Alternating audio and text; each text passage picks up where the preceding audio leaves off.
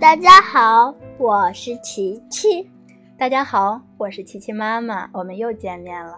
上次我们讲到哪儿了？上次讲到奥智大王让他们去杀死西方恶女巫，他们别无选择。今天我们开始讲第十一章：寻找恶女巫。绿胡须士兵领着多罗西他们走出了宫殿，来到守卫的岗楼。守卫收回了他们的眼镜，很客气地打开了城门。多罗西问守卫：“你能告诉我去威奇国的路吗？”守卫回答道：“谁也不去那个国家。”没人走过，所以没有路。多罗西苦恼地问：“那我们怎样才能到西方恶女巫那儿呢？”守卫笑道：“那非常简单，一旦你们踏上威奇国的国土，西方恶女巫就会主动找上门来，让你们做她的奴隶。”他真是异想天开，我们这就去消灭他。稻草人这么说。守卫说：“还没有人能消灭他呢。我想他会让你们做奴隶的，千万得当心，她是个既凶狠又邪恶的老太婆。你们一直朝着太阳下山的方向走，不久啊，就可以到达威奇国了。”多罗西他们向守卫道了谢。开始朝西方走去，很快翡翠城就被他们远远地抛在了身后。他们越往西走，地面就越是凹凸不平。中午时分，烈日当头，又没有绿树遮阴，很快多罗西就走不动了。他在一块大石头后面坐了下来，很快就睡着了。稻草人和铁皮人在一边站岗放哨。西方恶女巫。只有一只眼睛，但是非常的锐利。这天中午，他像往常一样站在城堡的上，四处眺望，正好看到多罗西和他的朋友们站在石大石头旁休息。西方恶女巫立刻露出狰狞的面目。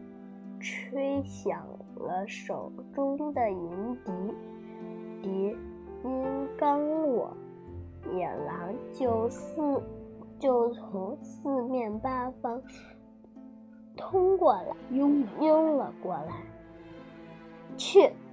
西方恶女巫指着多罗西等人的地方命令道：“把他们给我活活咬死！”狼头领问：“不，不让他们给你当奴奴隶啦？”“不。”西方恶女巫回答道：“他们中一个是用铁皮做的，一个是用稻草填成的，还有一个小女孩和一只狮子，那个都不适合。”抓来干活，所以要把他们都咬死。遵命！狼头领说完，马上冲了出去。稻草人和铁皮人密切注视着四周的动静，他们听到狼的脚步声。铁皮人提起斧头，冲到稻草人跟前，说：“快到我身后去，让我来收拾他们。”他紧握着锋利的斧头，摆好架势。斧头一挥，寒光一闪，狼头领立刻身首异处。就这样，四十只狼全部被铁皮人干净利索地斩杀了。第二天早上，多罗西醒来，看见遍地都是狼的尸体，大吃一惊。铁皮人告诉了他整个过程。多罗西感谢铁皮人救了大家。吃完早饭，他们又上路了。就在同一天早上。西方恶女巫走出城堡，巡视了一番，发现她的狼都已毙命，而那群陌生人正朝她走来。西方恶女巫怒不可遏，又拿起银笛，这次吹了两声，一群黑乌鸦立刻飞了过来。西方恶女巫对鸭王说：“快去收拾那些陌生人，把他们都啄成瞎子。”黑乌鸦群向多罗西他们飞过去。多罗西看见这么多只乌鸦，连忙抱托，把托托抱在怀里，慌了手脚。稻草人田镇定自若，镇定自若的对他说：“快趴下，让我来应付。”多罗西和狮子立刻面朝。下趴在地上，稻草人则昂首挺立，怒目圆睁，伸展着他的双臂。那群乌鸦一见稻草人，个个魂飞魄散，不敢靠前，不敢靠前。这时。乌鸦王说：“他不过是个稻草人，别怕，看我怎么样把他的眼睛给啄出来。”王鸭王向稻草人俯冲而去，就快接近稻草人的脸时。稻草人手一挥，以迅雷不及掩耳之势抓住了鸭王，接着他一用力拧鸭王的脖子，弄断了他的颈骨。剩下的乌鸦害怕受到。西方恶女巫的惩罚，不敢惊替罢休，轻易罢休，不敢轻易罢休，只好重整重整旗鼓，只好重整旗鼓。稻草人向稻草人向稻草人发起猛的攻。发起了猛攻，发起了猛攻。稻草人临危不惧，不断挥舞着双手。乌鸦一只只都被他拧断了脖子，纷纷落地身亡。铁皮人数了数满地黑乎乎的乌鸦，不多不少，正好四十只。刚才的野狼有多少只？四十。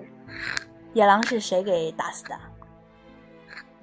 铁皮人，那呃，这个打死乌鸦的是谁出了力气啊？稻草人，对他们两个都好厉害啊！一个打死了四十只羊狼，一个弄死了四十只的乌鸦。西方恶女巫看见她的乌鸦也都命丧黄泉，简直快要气疯了。这群笨乌鸦全是些没用的东西，她气急败坏地叫骂着，又拿起银笛，这次吹了三声。银笛声刚落，一群虎头蜂铺天盖地的飞了过来。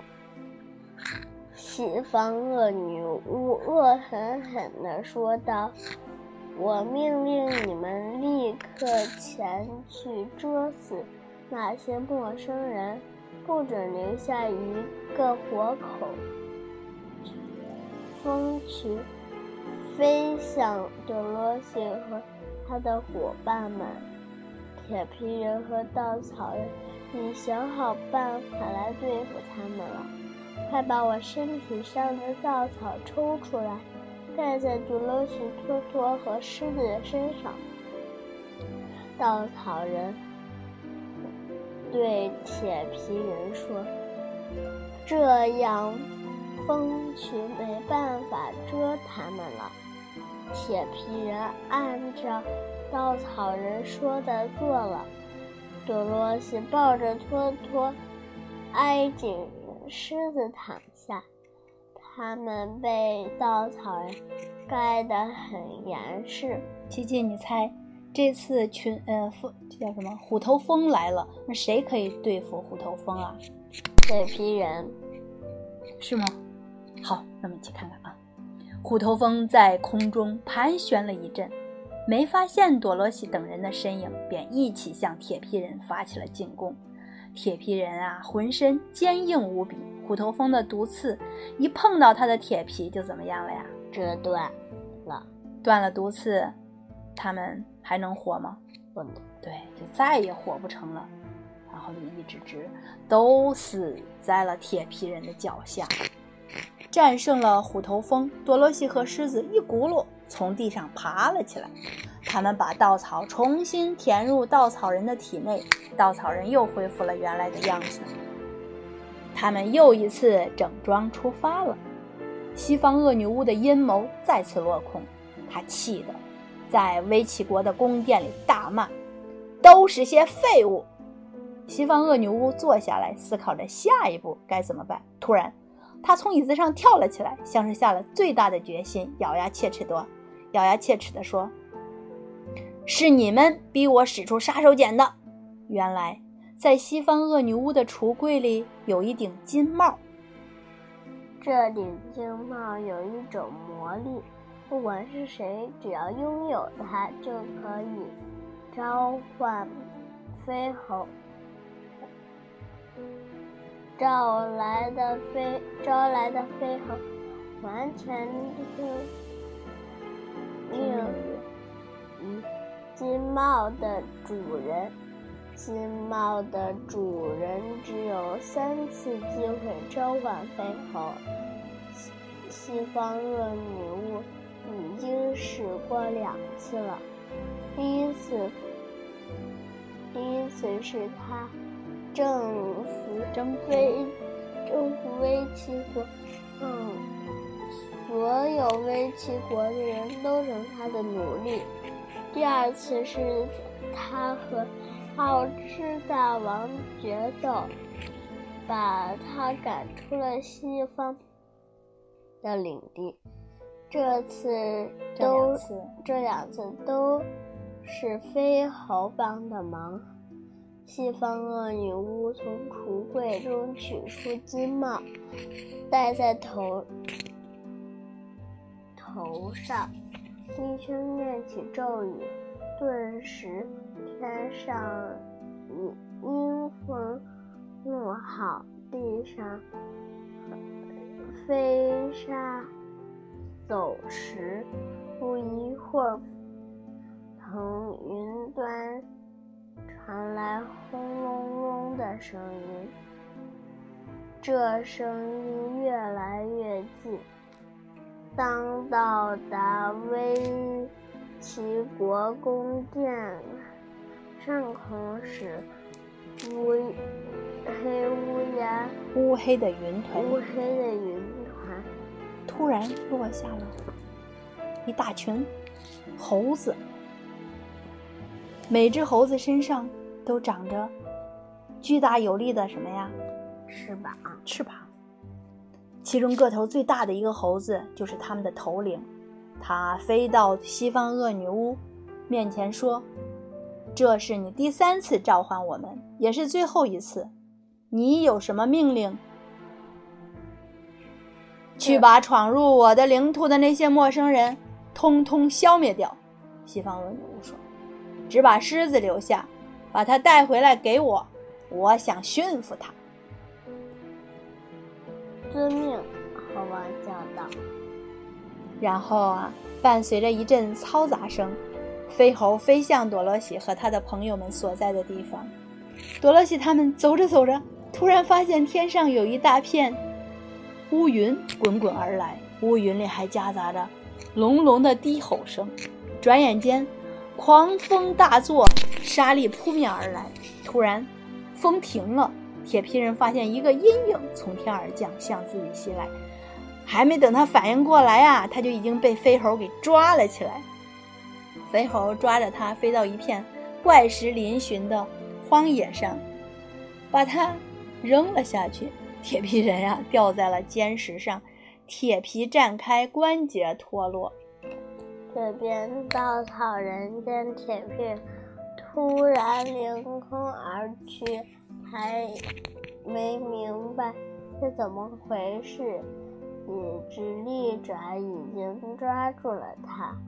飞猴从稻草人的衣服和脑壳里掏出稻草，把他的帽子、靴子和衣服团成一团，高高抛在了树上。在了树上，狮子遭遇的悲痛一样，飞猴抛出一条大。粗大的绳索，大的绳索将狮子一圈一圈的捆捆起来，狮子没有办法，只好乖乖的束手就擒。多罗西眼看着伙伴们一个个惨遭厄运，眼里充满了惊恐。多罗西害怕吗？他会有危险吗？不会为什么呀？因为他有，因为他有北方恒女巫的唇印，可以保护他，是吗？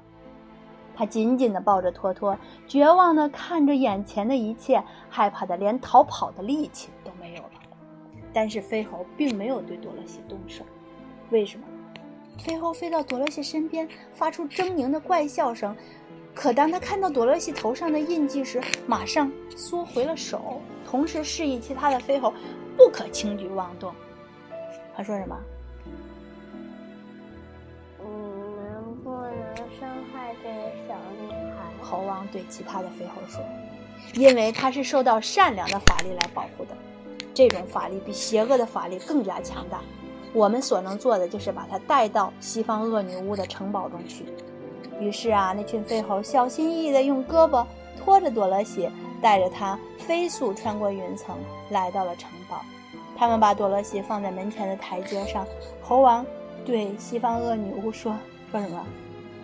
我们已经尽了我们所能执行，我们已经尽我们所能执行了你的命令。铁皮人和稻草人都被消灭了，狮子被捆在了你的院子里。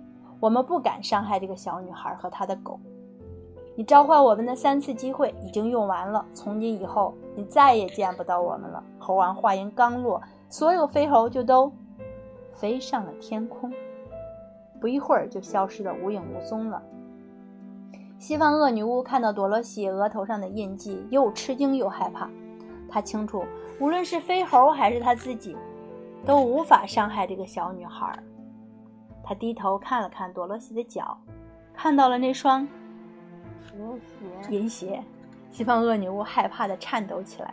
她知道这双银鞋有着无边的魔力，但当她和多罗西的目光一接触，就看出了多罗西的天真与善良。西方恶女巫断定多罗西不知道银鞋的魔力，不禁暗自高兴起来。于是她恶狠狠地对多罗西说：“说什么？